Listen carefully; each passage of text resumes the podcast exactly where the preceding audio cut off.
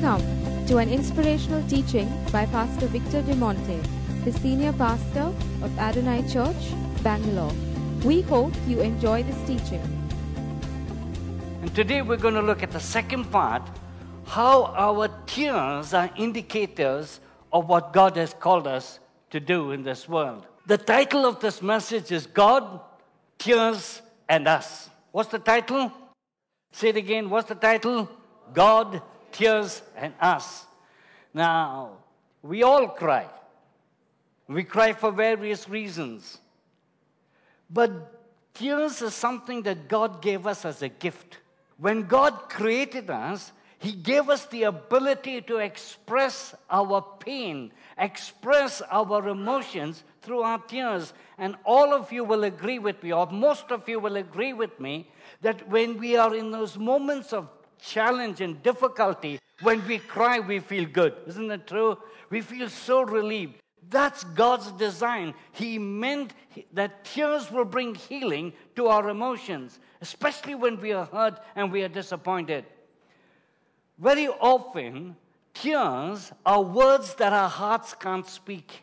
Tears are words that our heart can't speak.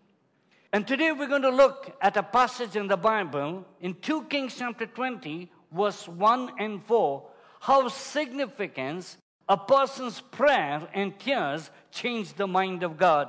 Come with me, 2 Kings chapter 20, verse 1 to 4. In those days, Hezekiah was sick and near death, and Isaiah the prophet, the son of Amos, went to him and said to him, Thus saith the Lord, Set your house in order, for you shall die and not live. Then Hezekiah turned his face towards the wall, prayed to the Lord, saying, Remember now, O Lord, I pray, how I had walked before you in truth and with a loyal heart, and have done what was good in your sight. And Hezekiah wept bitterly. Hezekiah was not going to accept his situation. Hezekiah was not going to take no from God. Even though a prophet said, This is what's going to happen, and he was a renowned prophet. Hezekiah would constantly consult this prophet Isaiah, and God will give him direction, and God will speak to him. But this time, Hezekiah turned his face to the wall and wept before God. He prayed and he wept. Your prayer and your tears matter to God. Say this after me My prayers and my tears matter to God. Now look at the result. And it happened before Isaiah had gone out into the middle court that the word of the Lord came to him, saying, Return and tell Hezekiah, the leader of my people, Thus says the Lord, the God of David your father, I have heard your prayer, I have seen your tears, surely I will heal you. Isn't that amazing? Now, God changed his mind rather quickly. Isn't that true? Even before Isaiah could leave, God spoke to Isaiah and says, Go back and tell the leader of my people, Hezekiah, I have heard his prayer and I have seen his tears. Surely I will heal you. In Isaiah chapter 38, verse 5 and 6, tells us the impact that Hezekiah's prayer had before God. It says that not only God added 15 more years to his life, but God also promised to deliver him and the city from the hands of the Assyrian king. Isn't it rewarding to pray and trust God in your midst of challenges? How many of us have given up in a battle? How many of us are resolved to accept situations rather than taking it before God and saying, God, would you do something? Pour out our heart to God. We're good at crying before other people or even crying in the toilet, but we find it difficult to express that emotion before God and tell God exactly how we feel. Whenever you put your trust in God, your greatest difficulty can turn into your greatest victory. And I'd like you to repeat this after me. When I pray and seek God, my greatest difficulty can turn into the greatest victory. How many of you believe that this morning? And I believe that there are people out here who've had difficult situations and in you pressing into God has turned it around to be your greatest victory. There are small battles, don't back up from the big ones. The small battles prepare you for the big ones. Your greatest difficulty is an opportunity for your greatest victory when you trust God. God took notice of Hezekiah's prayer when he wept. God will take notice when you pray and when you begin to weep before God and express your emotions to Him. You see, Hezekiah didn't blame God. Hezekiah trusted in God. What a lesson to learn. It's so easy to ask the question, why is this happening? You never find that in Hezekiah's prayer. There was no room for self pity. Hezekiah went back to his credentials and says, God, I have followed you. I've obeyed you wholeheartedly. Lord, would you would you intervene in my situation? And God turned his heart and blessed him. What are you going through this morning? What are your challenges that you are facing? God will hear your prayer. He will see your tears and He will bring answers into your life. He will bring difficulties into victory. The psalmist, in his time of affliction, says in Psalms 56, verse 8, this is the message translation. You keep track of my every toss and turn through the sleepless nights. Each tear entered into your ledger, each ache written in your book. In other words, the psalmist is saying, God, you took notice of my pain. You took notice of what I'm going through in life. And not only you took notice, you also collected the tears that I shed in those difficult times and you recorded them in your ledger. You know, if you want to know how to express emotions, read the Psalms. He's always expressing his emotions to God. No wonder the Bible says he's a man after God's own heart. How many of you like to get married to a person who doesn't communicate affections to, to one another? How many of you? You like to have a partner who never tells you he loves you, never tells he cares for you, nothing. You tell him anything? Ah, okay. Anyone like that? You'll want to ditch him. I'm not suggesting anything. And stop nudging someone. You know, God is looking for a response. He's emotional. God is compassionate. He is kind. He's abounding in love. And He wants us to respond with emotions to God. Tell Him that we love Him. Tell Him that we, God, we care for the things you care for. He has emotions. He created us with emotions so that we can be compatible. We can identify with one another. Your tears matter to God. Because God has emotions, He feels what we feel. He knows what we're going through. And we must learn to take that before God. There's another famous story in the Bible that we can't bypass in John chapter 11. When uh, Lazarus died, Mary and Martha ran to Jesus. The minute they knew Jesus was around, they ran to him. And it says that Jesus saw her weeping, the Jews who came along with her also weeping, Jesus was moved deeply in spirit and was troubled. You see, he was affected by his, her tears, her grief, her sorrow. He was affected by the Jews, the way they responded to Lazarus' death. The shortest verse in the Bible, Jesus wept. Now, if you never heard me say this before, let me say it. Jesus knew that Lazarus was going to be resurrected from the dead. Isn't that right? He knew he was going to come alive. Why did he weep? He wept because he was moved with the emotions and the tears of Mary and Martha and the Jews that were around. Your tears moves God. Your tears moves God. In Mary and Martha's situation, because they took their pain before God, God turned their greatest sorrow into the greatest moment of rejoicing. Isn't that true? A greatest moment of sorrow was turned into the greatest moment of rejoicing. Do we have faith for that in our lives? That in the midst of your pain, God can bring something beautiful. Now, I always say this in your moments of pain, two ways you can respond either become a bitter person or a better person. The choice is ours. The pain is the same. How we respond to it is what matters. Bitter or better. Hezekiah wept, Mary met, wept, Martha wept, and they wept about things that mattered to them. It was concerning them and their grief and their pain. But I want to talk to you about a man that the Bible talks about that wept over the things that matter to God. And his name is Nehemiah. When we talk about Nehemiah, the first thing that comes to our mind, rebuilding of the walls of Jerusalem. But today we're going to look at the man behind the wall. Nehemiah was a high official in the Persian court at the capital of Susa.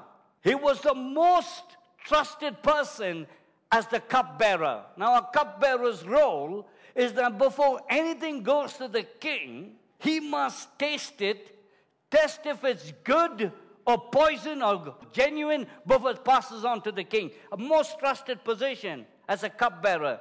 He had the responsibility of the well being of the king. What happened to him? When he heard from his brother that the survivors that were left in captivity were in great distress and reproach, and that the walls of Jerusalem were broken down and the gates of the city were burned, this is his response. See, this is what his brother told him about the survivors. Get to the next verse. It says that Nehemiah sat down and wept and moaned for days.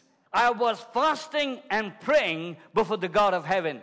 I want to ask you a question. When last we have allowed a situation to affect us that much?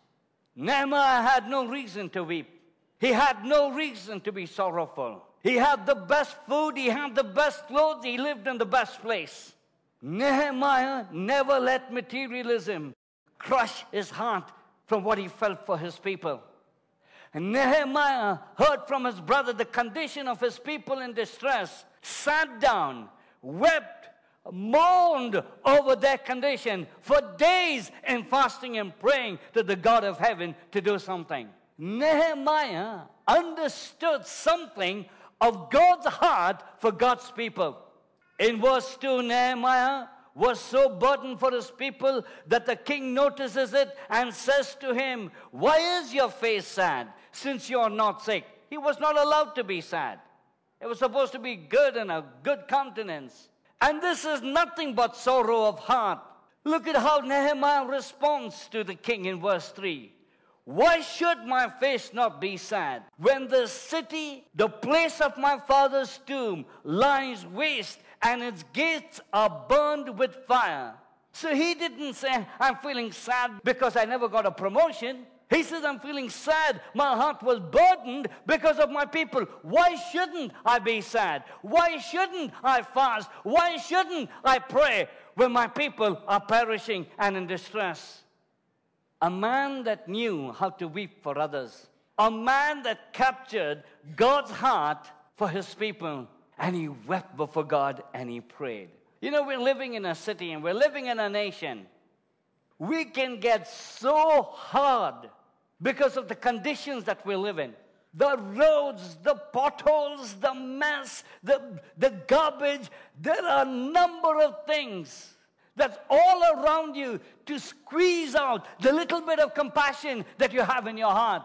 But it's time the church sat down, wept over the condition of the people and the place, and said, God, you care for the city. Somebody shout an amen. God cares for the city. He cares for the people in this nation. And we say, God, would you intervene? How many of you with me this morning? There is something that's burning in my heart that's for next year. Okay, I might as well share it. And we're going to change that poster. In the morning, I woke up and I suddenly saw the condition of a city. I mean, when you go on a good road, you can't help but to praise and thank God. Soon as you hit that good road, you, it's so noticeable because you've been riding on all bumpy roads the, throughout the time. And I woke up this morning and I prayed for a better India. And I said, God, we're going to have a better India. We're going to trust you for a better government. We're going to trust you for a better corporators. We're going to trust you for better roads, better church, better lives. Somebody shout an amen. And that's the agenda for 2018. This city will change because the church has risen. We will carry our frustrations to God. We will pour out in tears before God and saying, God, we will not rest. We want to see a better India. It starts with the people. It starts with us. Did you know that the church was never, ever, ever meant to be paralyzed by the economics and the situations of the world. We were meant to be world changers, church. We were called and assigned by God to change and influence the world, that we will not accept it for what it is, but we will see it for what God wants it to be. It takes a Nehemiah to weep for somebody else. May God raise up Nehemiahs in this church. Uh, we will have those half nights of prayer once a month. And I'm looking for the Nehemiahs, and God is looking for the Nehemiahs. Everyone say this a better India, a better India, a better India, a better India. You don't have the fire in you. A better India. We're going to trust God for a, a better have a better city, better roads. You think God's not concerned? He is concerned. Because no, God never wanted us to be the way it is. Come back to our topic. Look at verse 10 in Nehemiah chapter 1. You see how Nehemiah prays? We can learn a few things from his prayer. He never came with a sense of self pity before God.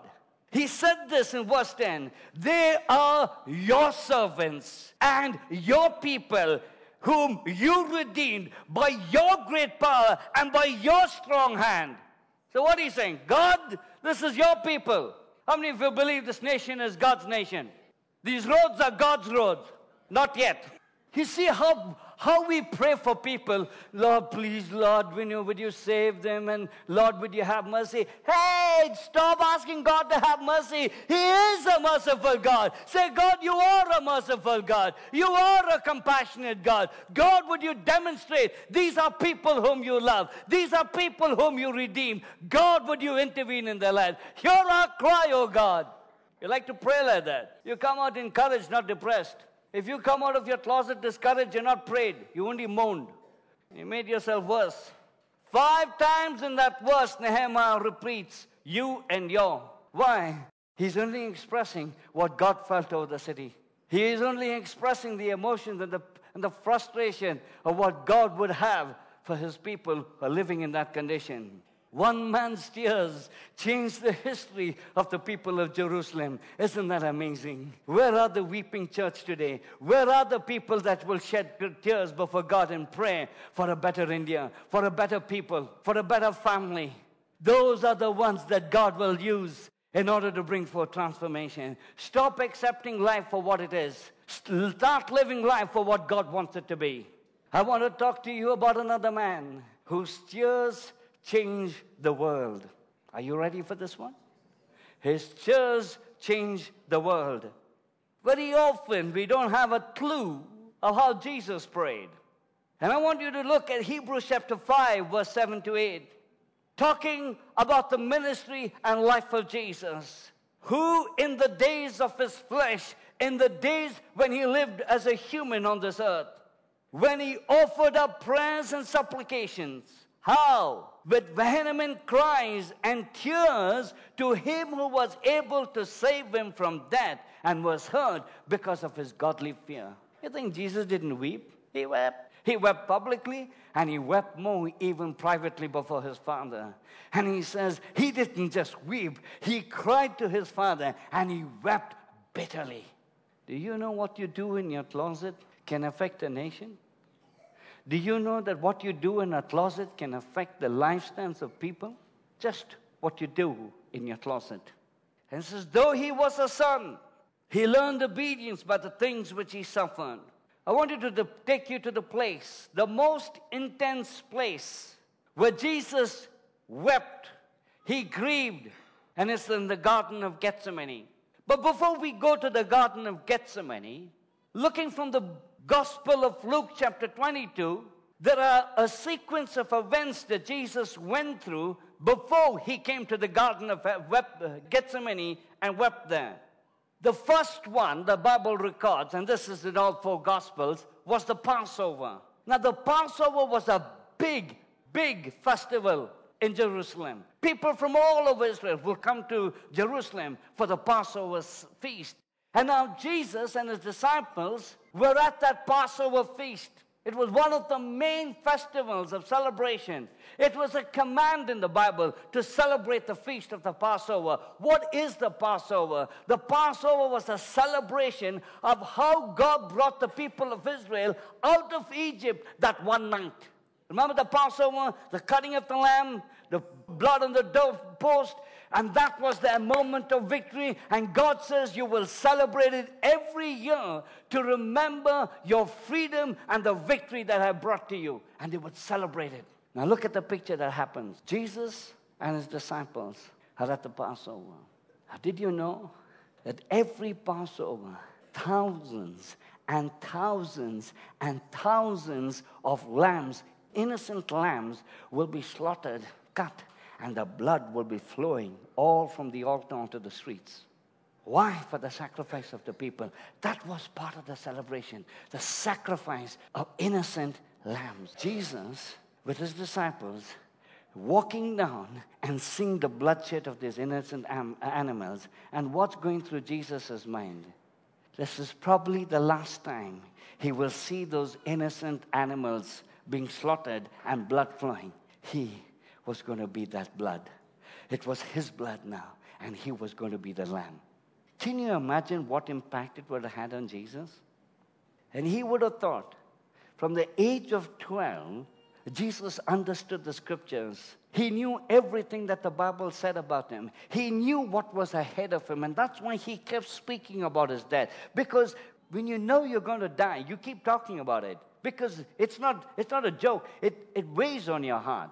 And now he, his moment is coming near, and he's seeing the Passover, these lambs. The Bible says in Gospel of John, chapter 1, he knew he would be that the Lamb of God that takes away the sins of the world. It would no longer be the blood of those innocent animals, but his blood, and he would be the sacrifice. And then it says in verse 14, when the hour had come, he finished the Passover, and the hour had come, drawing near. He sat down with the twelve apostles with him, and then he said to them, with fervent desire, I have desired to eat this Passover with you before I suffer, before I'm crucified. Now, I don't even know how much they understood what Jesus was going through. But this is all in Jesus' mind. This is the emotions that he's going through. And he says, with not just my desire, my fervent desire is to, to eat this Passover with you before I suffer. And then in the most dramatic way. He takes the bread, he breaks it, and says, This is my body which is given for you. Do this in remembrance of me. You know, I struggled this week with this passage to capture what Jesus was going through during this time. Having fully understood that that bread was not just bread it was his very life. It was his body. He breaks it and he says this is my body. I wonder how many times we break bread. Understand it's prophetic of what jesus did. My body has been broken. He takes the cup after supper saying this cup is the new covenant in my blood which is shed for you shed for everyone he says, This is what's going to happen. As this bread is being broken, my body was going to be broken. As the wine flows from this cup, wine, my blood will flow from my body, which is be the lamb's sacrifice. From that moment onwards, Jesus goes to the darkest hour of his life, more than what any other person in history could ever go through. And the Bible describes that in Mark chapter 14, verse 32. Follow with me. Then they came to a place which was named Gethsemane. It's amazing to see Gethsemane, it's full of olive trees. And he said to his disciples, Sit here while I pray. And he took Peter, James, and John with him. And he began to be troubled and deeply distressed. You notice the words that are there in the Bible?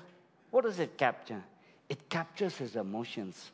Don't read the Bible as if it's emotionless. It is packed with God's feelings. And Jesus is, is expressing how deeply troubled and distressed. Why was he distressed? Because the moment has come. It's one thing that you're not going to die 10 years from now. But when you're one day before your death, it really troubles you more than what has ever troubled you. And Jesus knew the hour has come, not even the day, the hour has come. It's troubled him, it's distressed him. Because what he read in Isaiah, what he understood of God's word and God's promises was about to become a reality. And he says to them, This is my God. This is how God is. Everything Jesus is is an expression of what the Father and the Holy Spirit is. And he says to them, My soul is exceedingly sorrowful, even to that. This is Jesus. Stay here and watch. He then goes a little further, falls on the ground. Why does he fall on the ground? He didn't trip over a stone, he fell on the ground in utter despair, emotionally, physically, psychologically. All he could do was just throw himself. He didn't have the strength, the human strength to carry on. Anyone been in that place before? You just can't get up and do anything. You, you just collapse. Jesus fell to the ground. And he prayed that if it were possible, the hour might pass from him. He says, God, this hour was more difficult than what I thought. The hour will pass from him. You know, when you read about the Bible saying the cup, it was not a physical cup, it was a metaphor of what he had to embrace. And Jesus was saying, I don't want to embrace that cup. What was that cup? All the suffering, your suffering, my suffering, suffering of this world, all the sorrow, all the grief, all the sickness that mankind would have ever experienced would now be on him. Who would want to be part of that cup? Embrace it. Embrace the suffering. Embrace that sorrow. And I believe with every ounce of his emotions, in verse 36, he said, Abba, Father, all things are possible for you. Take this cup away from me. Nevertheless, not what I will, but what you will. His humanity did not want to embrace the cup. Because for the very, very first time in his entire existence, in his entire life, he would become sin. He would become a curse. A person who never knew sin. Once he embraces that, he becomes sin, he becomes curse.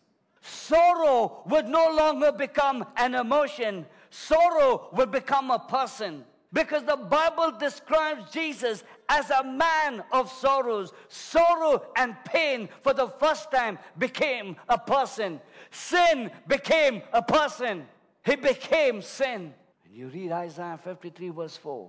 He says he was a man of sorrows and pain who borne, who had borne our griefs and sickness. And I looked up the meaning of the word bone. It means transported.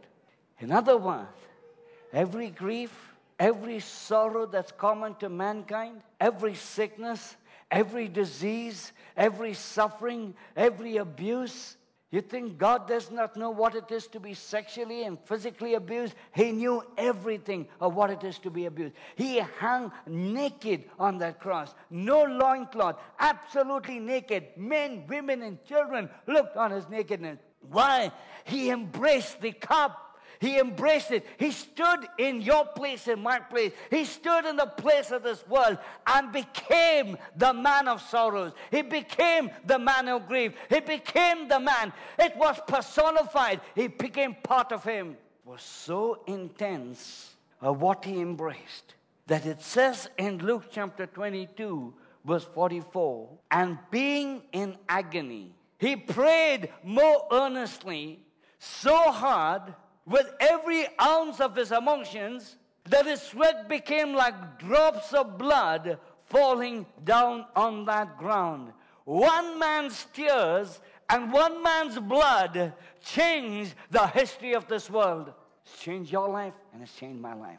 Jesus knew the Father had sent him into this world, which is not what they intended it to be. He knew it.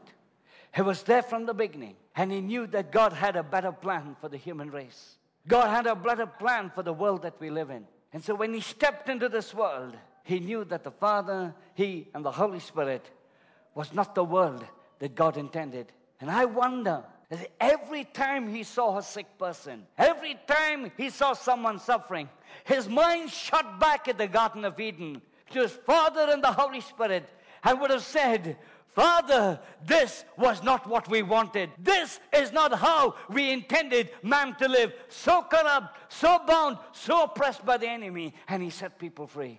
When you capture God's heart, you will be agents of God that will set people free. Because God has an immense love and compassion to see this world restored. Adam and Eve destroyed God's dream which he had for the human race. One act of rebellion brought the downfall of the human race. One act of Jesus in the Garden of Gethsemane, when he says, Not my will but yours, brought hope to our nation. I stood there in the Garden of Gethsemane and I said, from this place, hope sprang to the rest of the world. From this place, tears flowed that touched the hearts of millions. From that one place, life sprang instead of death. For the very first time, there was hope in a nation which was hopeless. It brought the end of animal sacrifice, put an end to bloodshed, so that now we will live our life, receiving life and giving life, receiving life and giving life. Jesus knew that his death meant that every person in this world will have an opportunity to be reconciled back to God. Every person in this world will have an opportunity to receive forgiveness of sin. I'm not saying ask for forgiveness of sins. I'm not talking about doing anything for forgiveness of sin. He did it all so that we can receive the forgiveness of sins and we can be free from the hold of the enemy. After his resurrection, Jesus appeared to the disciples and he said to them in Matthew chapter 28, verse 19, Go then and make disciples of all nations, baptizing them into the name of the Father and of the Son and of the Holy Spirit. You know how many times I read that verse? You know how many times I looked at it and we even quoted it so casually? For the first time this week, I understood that that verse wasn't a command. It was the burden that Jesus came into this world with. And that's why Jesus said, Go into all the world. It's his burden. It's what he bled for. It's what he shed tears for. It's what he agonized for. Can we carry something of God's emotions? This morning's message? Yes, it's important to know that God feels what we feel. But the more relevant question for us this morning are we willing to feel what God feels? Are we willing to embrace what God embraced for the change of a nation, for the rising up of hope, for the freedom of life? Are we willing to embrace that? And that's why the Bible tells us Jesus says, Go to all the world, start making disciples. It's a way to bring back this world into godly order. In 2 Peter chapter 3, verse 9, the Bible says, The Lord is not slack concerning his promise, as some count slackness, but he is long suffering towards us, not willing that any would perish, but all will come to repentance. And I believe that his blood is still speaking. His tears are still flowing for nations to come back to God. Nations to come back to God. I read in the newspaper, I don't know whether I shared this the last time. When we were in South Africa, he told me this. The government has passed a law that the age of 13, children must find out their sexuality and indulge in sex at the age of 13. It's a law. So if anyone is caught beyond 13 having sexual relationship, it's no longer a crime. And in recent last week's note, news, Europe has come up with the same law. In Europe or France, France came up with the law. 13 is an adult where they could have sexual pleasures or indulge in any sexual activity. Can you imagine what this world is coming through? Can you imagine? Can you imagine what God's heart is when He looks down on this world? For a moment this morning, let's forget about our pain. Let's leave aside our emotions, probably for the first time. Start feeling what God feels. When you feel what God feels, not only you have hope for yourself, you have hope for what other people have. What is our response? Are we going to sit down like Nehemiah, weep over the condition of what's happening in our world, and trust God that God will intervene? Or would we be complacent in our heart and saying, I'm not doing it? Just worried about our own lives. How we respond is what matters.